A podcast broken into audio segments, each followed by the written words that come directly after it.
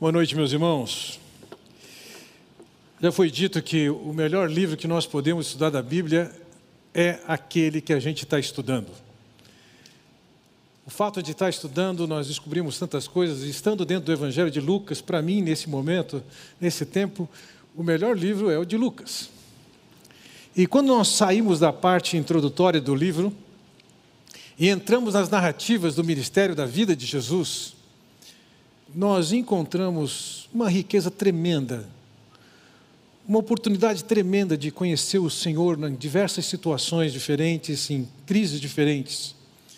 E quando entramos nessa fase, vendo as narrativas da vida e do ministério de Jesus, nós vimos que inicialmente ele começou seu trabalho com um problema espiritual bastante grave. Um homem possesso de um espírito imundo estava naquela sinagoga em Nazaré e ele que se manifesta e mostra seu poder libertando aquele homem do domínio de um demônio. E depois disso, ele, ele se envolve em três abordagens que trata pessoas que têm problemas de saúde. Primeiro, a sogra de Pedro, que, tinha, que estava com uma febre, e ele a cura. Depois ele se encontra com aquele leproso. E ele cura o leproso. E o terceiro evento que ele manifesta seu poder na questão de enfermidade, ele cura um paralítico. E nessa ocasião já existia uma atenção estabelecida. As notícias tinham se espalhado, possivelmente contribuição do, do leproso, que contou as notícias e foi aos sacerdotes. E agora a liderança judaica está ali perto. E quando ele vai curar o paralítico, ao invés de ele declarar o paralítico curado inicialmente, ele declara que seus pecados estão perdoados. A liderança judaica, com o treinamento que tinha, percebeu claramente que ali havia, de alguma maneira, ou pelo menos parecia, uma inconsistência. Porque é prerrogativa divina o perdoar pecados. Se é uma prerrogativa divina perdoar pecados, como é que ele está declarando isso? O Senhor Jesus usa uma lógica bastante simples. Vocês não podem saber se eu posso perdoar pecados, porque isso é impossível de conferir. Mas vocês podem conferir se eu declarar para esse homem que ele está curado. Eu vou curá-lo, ele o curou, e, consequentemente, mostrou que ele tinha poder não só para curar aquele paralítico, como também para perdoar pecados. Agora veja, no próximo evento, ainda estamos nesse clima. A liderança judaica está por perto. Veja, versículo 27. Depois disso, Jesus saiu e viu um publicano chamado Levi sentado na coletoria e disse-lhe: Siga-me. Depois disso, é na sequência dos fatos. E a liderança judaica está isso. No capítulo 5, versículo 17, vemos que os fariseus e mestres da lei estavam lá. No 5,30, nesse contexto, nós vemos que os fariseus e seus escribas estavam lá. E agora, para esse próximo evento, nós encontramos mais um episódio que é uma aula do Senhor Jesus Cristo sobre Ele mesmo. É a oportunidade que nós temos olhar para esse fato e nos deliciarmos com as verdades que nós aprendemos daqui acerca do Senhor Jesus Cristo. Em primeiro lugar, eu acho que é fundamental nós entendemos um pouco o contexto em que o Senhor Jesus está, seja ele geográfico ou social, para entendermos a mensagem, a grandeza do que está por trás disso. Veja, voltamos ao versículo 27 que diz: Depois disso, Jesus saiu e viu um publicano chamado Levi sentado na coletoria. Bem, se nós olhamos para os evangelhos paralelos, é, os sinóticos, por exemplo, em Marcos, diz que Jesus saiu outra vez para a beira-mar. Então, a saída não foi simplesmente uma saída, mas ele volta à beira-mar. E quando lemos Lucas, desculpa, Mateus capítulo 4, versículo 13, que diz: Deixando Nazaré, foi morar em Cafarnaum. Então o Senhor Jesus estava em Cafarnaum e saiu para a beira-mar. Esse mapa que vocês têm aí dá uma visão geográfica. Ali está o lago de Genezaré, é, bem ao norte, um pouquinho para oeste, vocês veem a cidade de Cafarnaum, que era a cidade mais importante do seu tempo, naquela região. Por ela passavam as estradas de norte a sul, era um lugar de produção econômica. Era um lugar, a maior cidade naquele cruzamento e onde floresciam os negócios. Agora vejam, voltamos ao versículo 27 que diz: Depois disso, Jesus saiu e viu um publicano chamado Levi sentado na coletoria. O que, que é isso? A ocupação romana tinha um aspecto militar bastante forte, mas não era somente militar. Roma impunha sobre os, os lugares dominados por eles um sistema de cobrança de impostos bastante forte. O império sobrevivia à base de cobrar impostos dos povos conquistados. No caso dessa região, vamos entender assim, o que, que acontecia? Roma impunha para alguém, no caso era para Herodes, o rei daquela região, um valor específico que ele queria receber de impostos daquela região. Então o Herodes ele ia colher impostos, arrecadar impostos para pagar Roma, para ter administração pública e para manter a vida que ele tinha. Para que ele fizesse isso, ele contratava ou estabelecia franquias de cobrança de impostos. Eram pessoas que tinham sido escolhidas, participavam de algum concurso e se comprometiam a pagar o que naquela região pequena ou naquele segmento específico elas podiam entregar para Herodes. Herodes queria um valor. E esse homem, esse publicano, ele tinha responsabilidade de colher esses recursos. Agora, a região ainda era muito para um homem, então esse esse publicano, ele contratava outros publicanos de um nível mais baixo, que estava de frente com o povo, no caso de Levi, ele está na coletoria, ali numa tenda na beira do lago, provavelmente ou possivelmente, ele estivesse ali cobrando e responsável por colher os impostos dos pescadores. Veja, dentro do sistema romano de cobrar impostos, ah, nós sabemos o seguinte: primeiro, toda pessoa pagava imposto, bastava estar vivo, fosse um cidadão romano ou não, fosse um escravo, esse tinha que pagar imposto.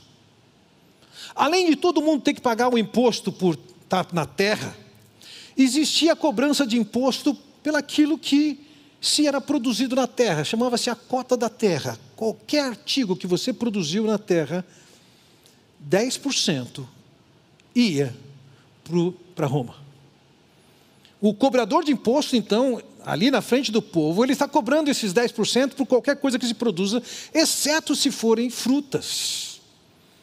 No caso de frutas e vinho, a cota era de 20%. Todo, tudo, de todas as frutas produzidas e todo o vinho produzido era 20%. Isso está semelhante ao nosso Brasil, da época do ciclo do ouro, em que tinha o quinto, 20%.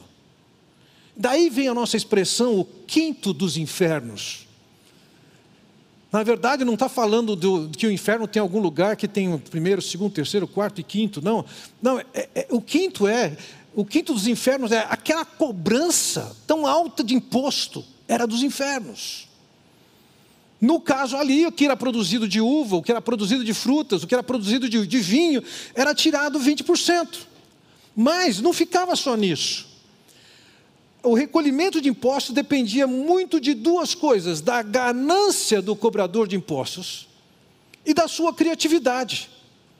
Então, por conta dessa liberdade que ele tinha de ser ganancioso e ser criativo, ele podia, e ele fazia isso, de repente, numa ponte ele estabelecia uma cobrança de pedágio. Numa estrada ele estabelecia uma cobrança de pedágio. Então aquele povo vivia, de, vivia debaixo do jugo romano tremendo, havendo dois níveis de cobradores de impostos. Quando nós vamos em Lucas 19, versículo 2, nós vemos a história de um outro homem, um Zaqueu, que também é um cobrador de impostos. Havia ali um homem rico chamado Zaqueu, chefe dos publicanos. Veja, a palavra grega para um publicano é telones. A palavra traduzida aqui para o chefe dos, dos publicanos é arquitelones. Então aqui nós temos dois níveis. Existia aquele homem que estava numa posição que respondia diretamente para Herodes. Ele tinha que recolher esses impostos. Mas ele contratava, ele estabelecia franquias e cobradores de impostos de um nível mais baixo, o que não significava mais pobre, estava ali trabalhando para recolher para ele. Quando você pensa nessas ideias de um cobrador de imposto em algum lugar, eu queria que você tirasse da sua cabeça, se porventura você conhece a obra de Caravaggio, de 1599 ou 1600, em que ele descreve o que era o lugar de cobrar impostos, a coletoria dessa maneira, muito bonita. Só que isso é típico do século em que Caravaggio viveu. Tinha nada a ver com a realidade, era uma tenda. A realidade do, co do cobrador de imposto como esse que nós temos aqui, Levi, é um cobrador de imposto da escala mais baixa do povo. Ele estava em contato com o povo. E no exercício da sua função, ele estava em absoluto choque com a população e com a comunidade nacionalista e religiosa. Por quê? Primeiro, eles eram vistos como traidores. Afinal de contas, eles haviam se aliado ao povo que os dominava, no caso os romanos. Então eles estavam tirando o povo, do, do povo o dinheiro que era deles, para que chegasse a Roma. Então eles tinham a reputação de serem traidores. Eram tão vistos assim que eles haviam sido banidos. Eles não podiam entrar numa sinagoga de forma alguma entrariam na sinagoga, não tinham acesso ao serviço religioso. Se algum deles fosse chamado a um tribunal, eles eram proibidos e desacreditados de darem uma palavra no tribunal, eram vistos como mentirosos. E além do exercício de cobrar imposto, que não era pacífico, ele usava de força militar, era violento, e por causa da sua ganância acabava se indispondo e tirando muito mais do que devia. Ele tinha recursos que lhe permitia emprestar dinheiro a juros muito altos. Então era alguém que se aproveitava da sua força e se aproveitava do recurso que ele tinha. O que acontecia é que eles eram odiados. O Levi que está ali dentro daquela tenda, um cobrador de imposto era visto dessa maneira naquela sociedade. E experimentava a mais alta rejeição e ódio do povo. E, embora fosse um homem rico, tinha ao seu dispor a força militar, usava de extorsão, usava de violência, mas dentro dele ele tinha essa certeza, ele era alguém odiável, não bem visto em nenhum lugar e não podia andar em público de qualquer maneira. Não bastasse essa visão popular, ainda existia a visão dos fariseus. Na opinião dos fariseus, um publicano jamais teria acesso ao arrependimento.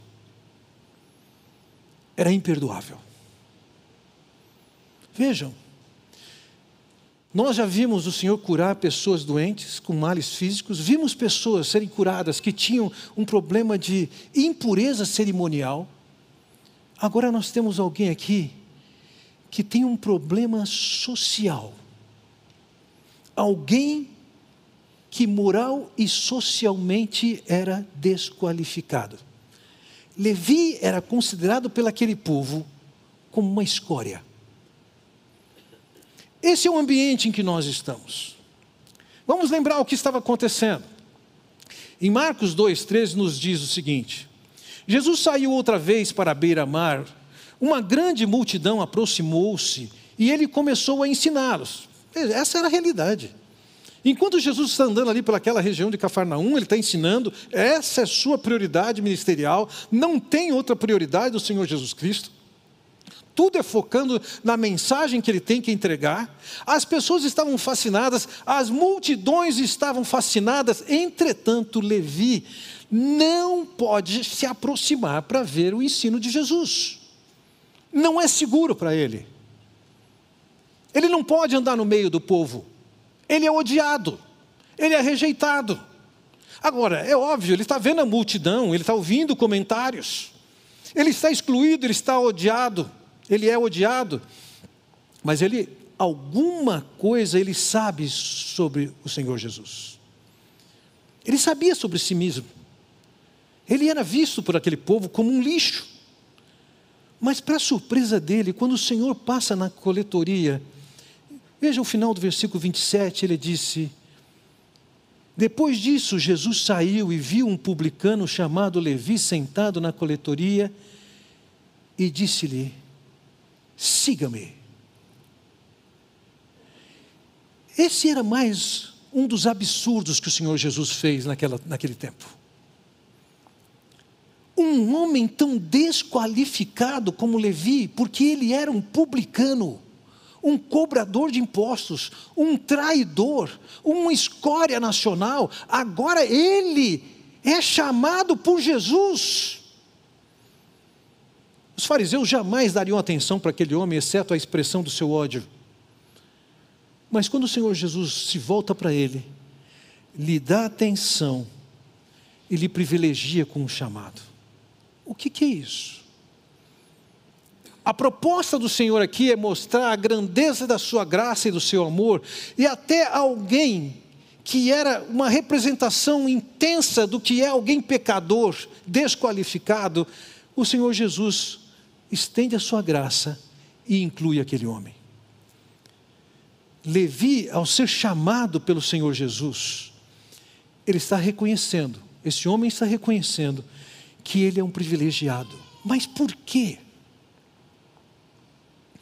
Vamos ter uma visão mais clara do coração do Senhor Jesus, qual é a mentalidade dele? Isso a gente pode ver em Lucas capítulo 18. O Senhor conta a seguinte história: dois homens subiram ao templo para orar, um era fariseu e o outro publicano. Ó, os dois extremos, um que é visto como traidor e o outro que se vê como o melhor da santidade e da justiça. O fariseu em pé orava no íntimo: Deus, eu te agradeço porque não sou como os outros homens, ladrões, corruptos, adúlteros, nem mesmo como este publicano. Jejuo duas vezes por semana e dou o dízimo de tudo quanto ganho. Essa era a visão do fariseu. Era alguém que se via como justo e com méritos e crédito diante de Deus. Graças te dou que eu não sou como tais pessoas, entre elas esse publicano que está aqui. A elite religiosa pensava exatamente assim. Entretanto, o Senhor continua no versículo 13: Mas o publicano ficou à distância. Ele nem ousava olhar para o céu, mas batendo no peito dizia: Deus, tem misericórdia de mim, que sou pecador. A, a visão que o publicano tem de si mesmo é absolutamente oposta à do fariseu. Ele se enxerga como alguém tão indigno que a única chance que ele tem é se Deus for misericordioso. E é por isso que ele está clamando. Dois opostos, alguém que se vê justo em si mesmo o fariseu. E ao lado, um publicano que se enxerga absolutamente sem mérito algum, clamando pela misericórdia, pela compaixão, pela graça, pelo amor de Deus. Qual é a visão que o Senhor Jesus tem? Versículo 14: Eu lhes digo que este homem e não o outro foi para casa justificado diante de Deus não é o que nós temos de justiça pessoal, não é o que nós fazemos de certo que nos dá crédito diante de Deus, isso não dá crédito. Você pode ser religioso, você pode ser dedicado, cumprir um monte de regras, deixar de fazer um monte de coisas, isso não lhe dá crédito diante de Deus. Isso é o pensamento farisaico. Por outro lado, nós vemos um homem como esse publicano, que tem uma consciência da sua miséria, do seu pecado, da sua corrupção, da sua ofensa a Deus, e ele só quer o que? Misericórdia. O que eu vejo é que quando o Senhor olha para Levi, ele enxerga que ali está um publicano que tem esse tipo de coração do publicano descrito mais adiante no livro de Lucas. Ele enxerga alguém que tem visão do seu pecado, que está cansado do seu pecado. E o Senhor o chama, o que era impensável para um fariseu. A resposta que Levi deu está descrita no versículo 28, que diz: Levi levantou-se, deixou tudo e o seguiu. Houve aqui uma mudança radical na vida de Levi. Ao ouvir o chamado de Jesus, ele se levanta, deixa tudo, e o tudo dele era mais, muito mais do que qualquer pessoa deixaria. Vejam, certa ocasião o Senhor Jesus estava conversando com um outro jovem rico, essa história está descrita em Marcos capítulo 10. Nós lemos assim: E Jesus, fitando, o amou e disse: Só uma coisa te falta, vai Vende tudo quanto que tens, dá aos pobres, e terás um tesouro no céu. Então vem, segue-me. Ele, porém, contrariado com essa palavra, retirou-se triste porque era dono de muitas propriedades. Aqui nós temos a história de um homem rico que, com a chamada de Jesus, lamentou o que o Senhor falou, pediu e deixou de segui-lo porque ele estava preso aos seus bens. No caso da história que nós estamos vendo de Levi, ao se levantar daquela, daquela, daquele departamento de cobrança de impostos e deixar tudo e seguir, significava romper com a sua fonte de riqueza. Ele estava deixando o seu bem-estar financeiro e econômico, a sua segurança, para seguir o Senhor Jesus de certa forma, ele fez foi muito mais do que os próprios pescadores fizeram. Jesus os chamou, eles deixaram os barcos, foram atrás de Jesus, mas depois eles voltaram para o barco. No caso de Levi, ao deixar aquele espaço vago, seguramente o arquitelones, o, o chefe dos, dos cobradores de impostos, dos publicanos, ele estaria colocando outra pessoa e ele não tinha mais esse lugar, e efetivamente ele não teve esse lugar. Naquele momento, ele começou uma caminhada com Jesus e ele continuou a sua caminhada com Jesus. Ele se tornou quem escreveu o primeiro evangelho, Levi é o mesmo com o nome Mateus. Naquele momento, ao deixar aquela, aquela coletoria, ele estava rompendo com a sua velha vida e estava assumindo um compromisso com o Senhor Jesus Cristo. Era um rompimento com o seu passado. Até então, ele era visto como um traidor, como um achacador, como alguém que extorquia dinheiro, alguém que usava de violência, andava com ladrões, etc. Mas naquele momento ele rompe com essa vida e ele começa a seguir a Jesus. Não é porque ele tivesse méritos, é porque o Senhor manifestou misericórdia por ele. E a partir dali, o que nós vemos é que ele começa a juntar recursos num outro ambiente. Quando Pedro escreve sua carta, 1 Pedro capítulo 1, ele diz: Para uma herança incorruptível, sem marca, imarcessível, reservada nos céus para vós outros. Quando alguém é salvo, é chamado para investir numa herança que não é terrena, é uma herança eterna, não é passageira. E Levi, ao deixar aquela coletoria e seguir a Jesus, ele estava assumindo um compromisso, largando a velha vida e andando com o Senhor Jesus Cristo.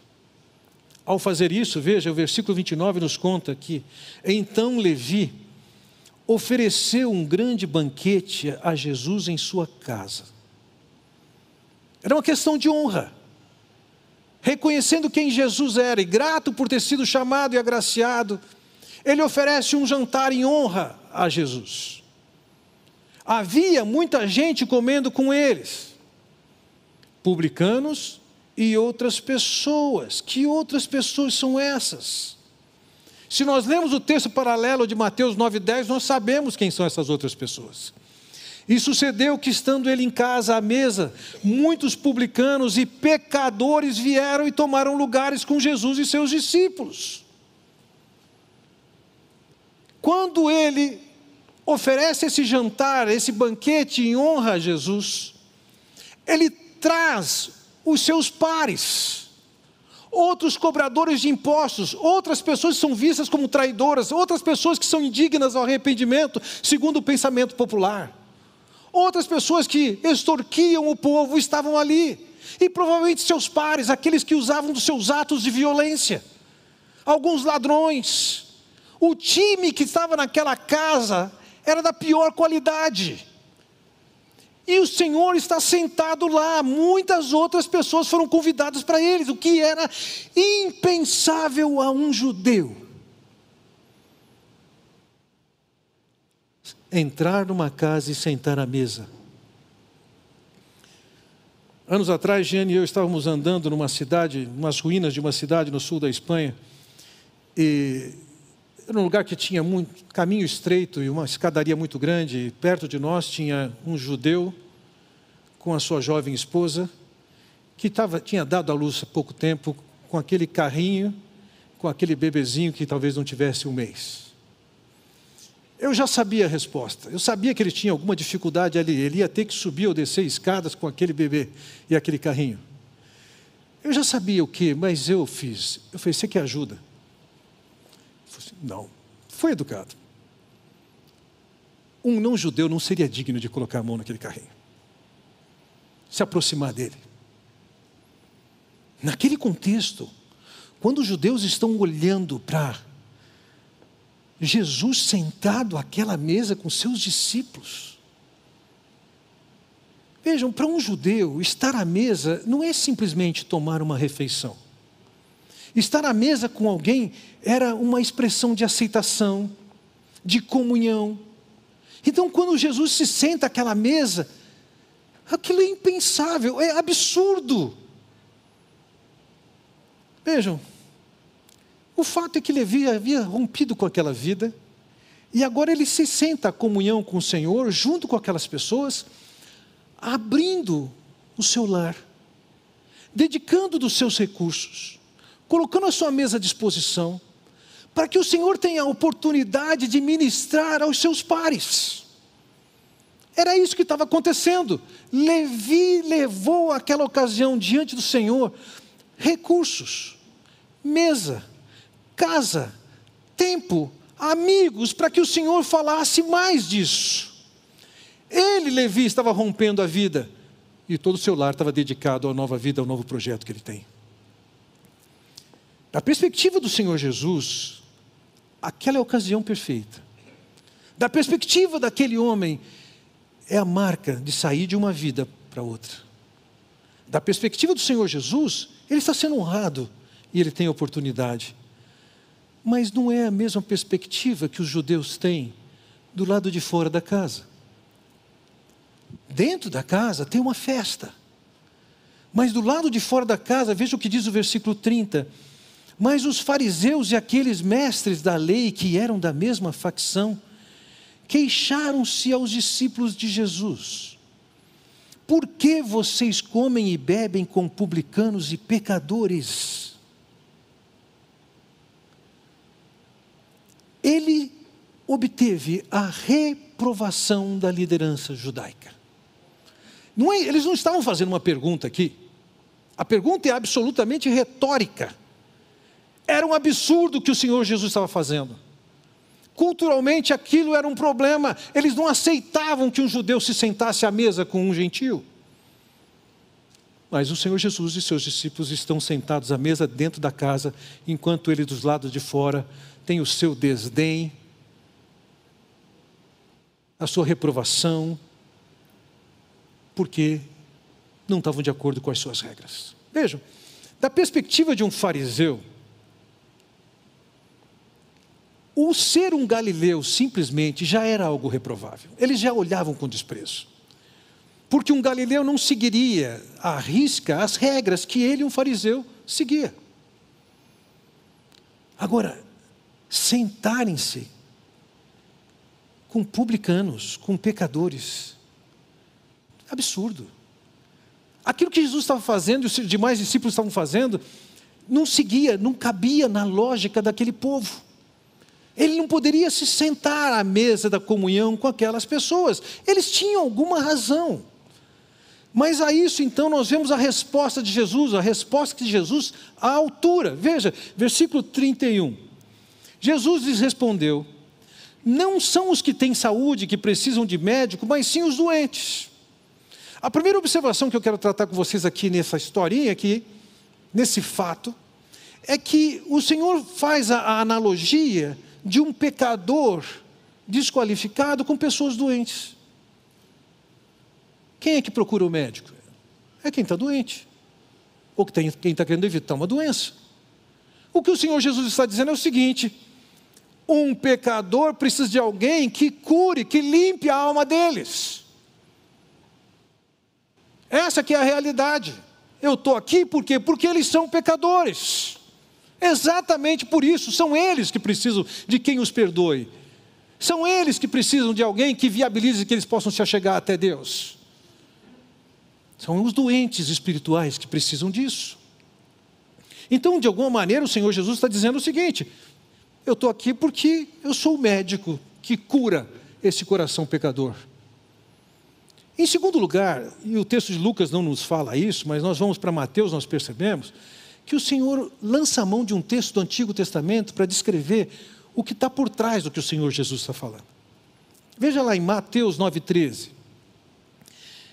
Ide, porém, e aprendei o que significa: misericórdia quero e não holocaustos. Pois não vim chamar justos, e sim pecadores ao arrependimento. Ao fazer isso, isso era parte do que estava valorizado e mencionado pelo profeta Miqueias no Antigo Testamento. Deus quer misericórdia.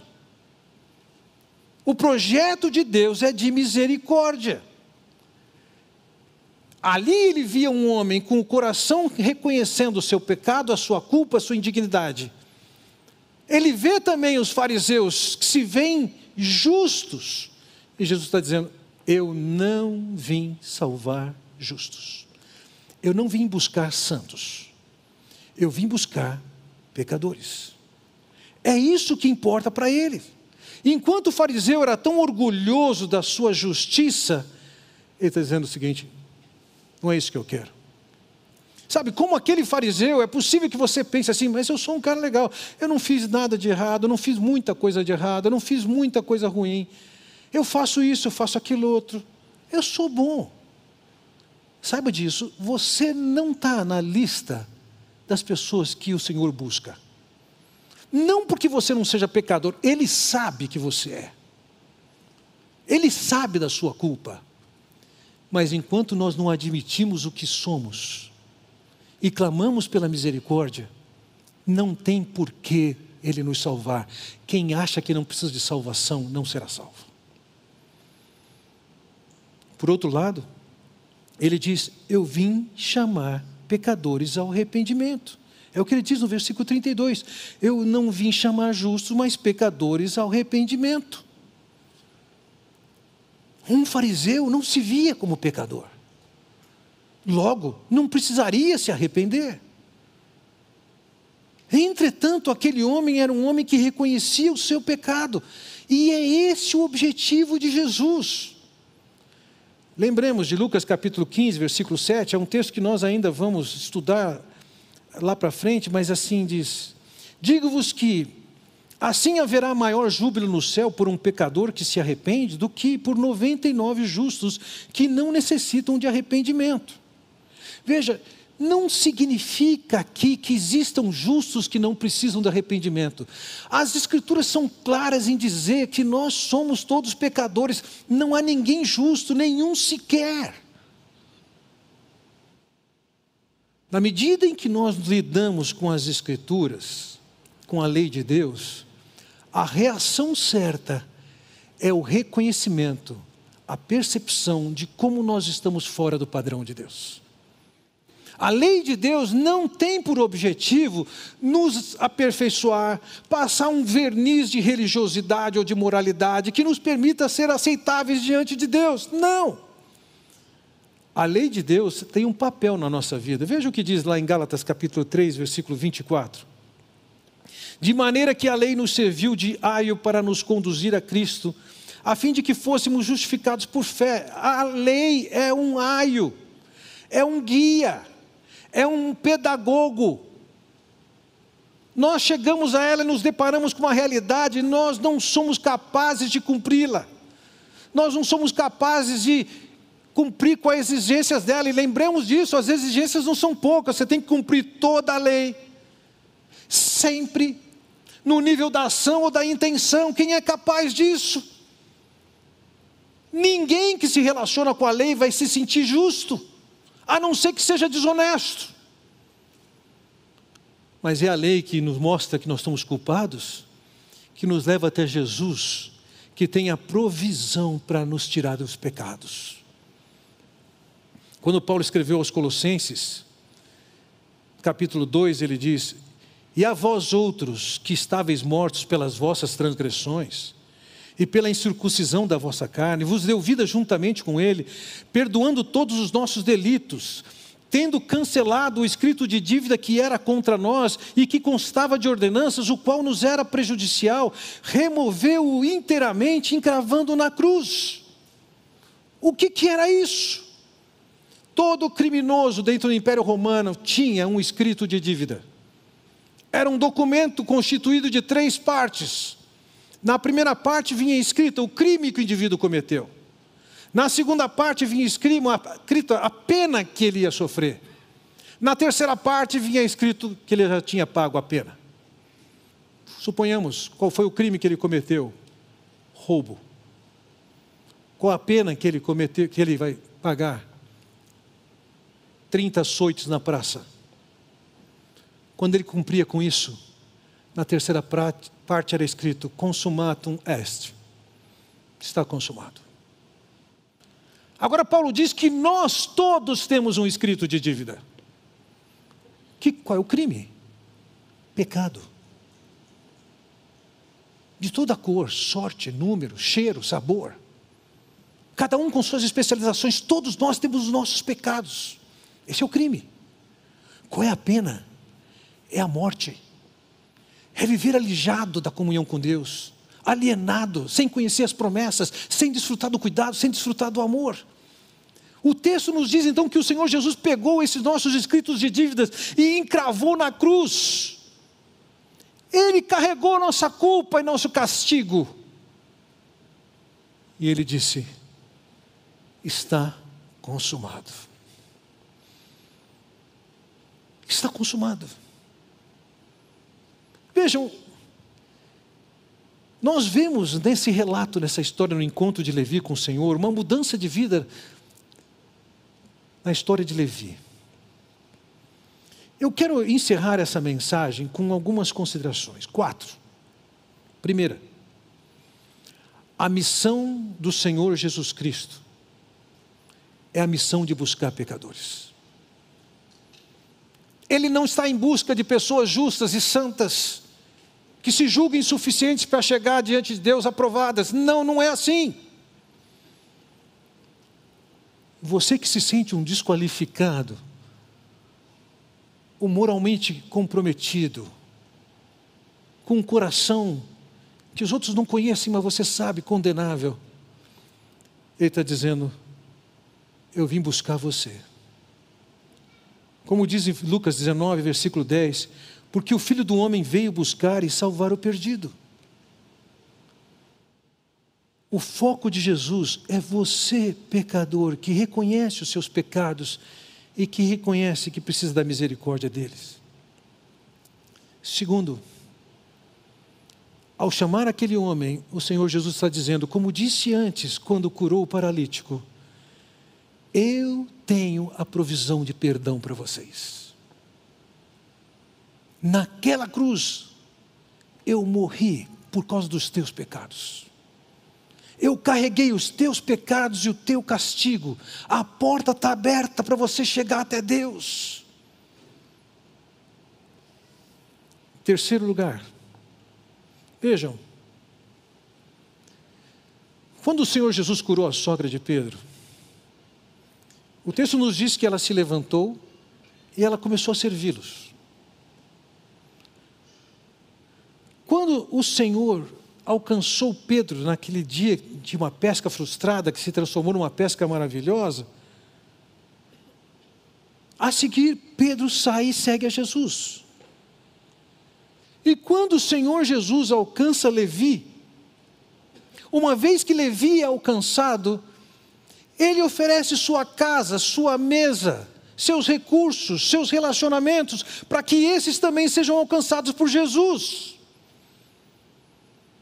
Todo discípulo, todo aquele que se achega a Jesus, não chega simplesmente para ganhar um ticket para ir para o céu, mas chega para colocar sua vida, seus recursos, seu tempo a serviço de Jesus. Seu emprego, seu trabalho, seus recursos não são para você mesmo, são para a obra que ele tem a fazer. E por último, Levi representa a transformação de um homem que era um párea naquela sociedade, visto como um desqualificado, como um homem que foi transformado e se transformou, transformou num modelo de discípulo. Ele mesmo vai escrever o Evangelho, o primeiro dos quatro Evangelhos.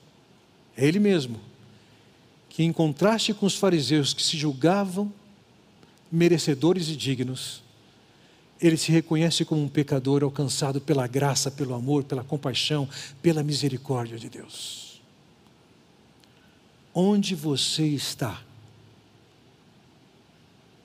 Talvez alguns de vocês somente hoje tenham ouvido e entendido que Jesus veio buscar pessoas tão desqualificadas quanto você. É momento de você chegar a Ele e dizer: Senhor, é isso. Eu sou esse pecador. Eu não dou conta de cumprir com as tuas exigências. Mas eu quero te agradecer porque o Senhor veio buscar-me, porque eu sou um perdido. Eu quero te agradecer porque o Senhor morreu naquela cruz por mim. Eu quero te receber agora. Talvez você já tenha vivido essa experiência. Lembre-se disso. Agora, seus relacionamentos, seus recursos, sua casa, sua mesa, tem que estar dispor do Senhor Jesus Cristo, para que mais pessoas sejam alcançadas por Ele. Vamos curvar nossas cabeças, quero convidá-los, a maneira como Deus tem falado com você agora, você responder a Ele. Talvez você seja o tempo de recebê-lo, se entregar a Ele nesse momento. Talvez seja você reconhecer que a sua vida está a serviço dele. Seu silêncio, seu coração, ore a Deus agora.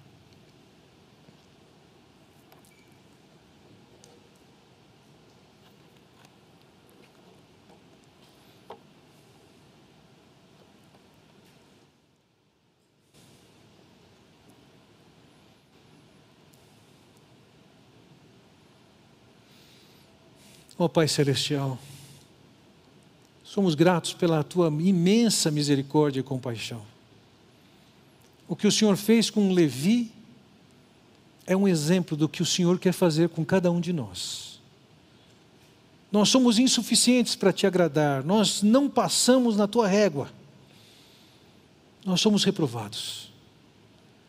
Mas somos gratos que, por teu grande amor, o Senhor veio nos buscar e naquela cruz morreu por nós para nos salvar. Louvado seja o teu nome. Ser com todos aqueles que têm entendido essa verdade, que possam crescer na devoção, na dedicação de suas vidas a Ti. É o que eu oro em nome de Jesus. Amém. Deus os abençoe.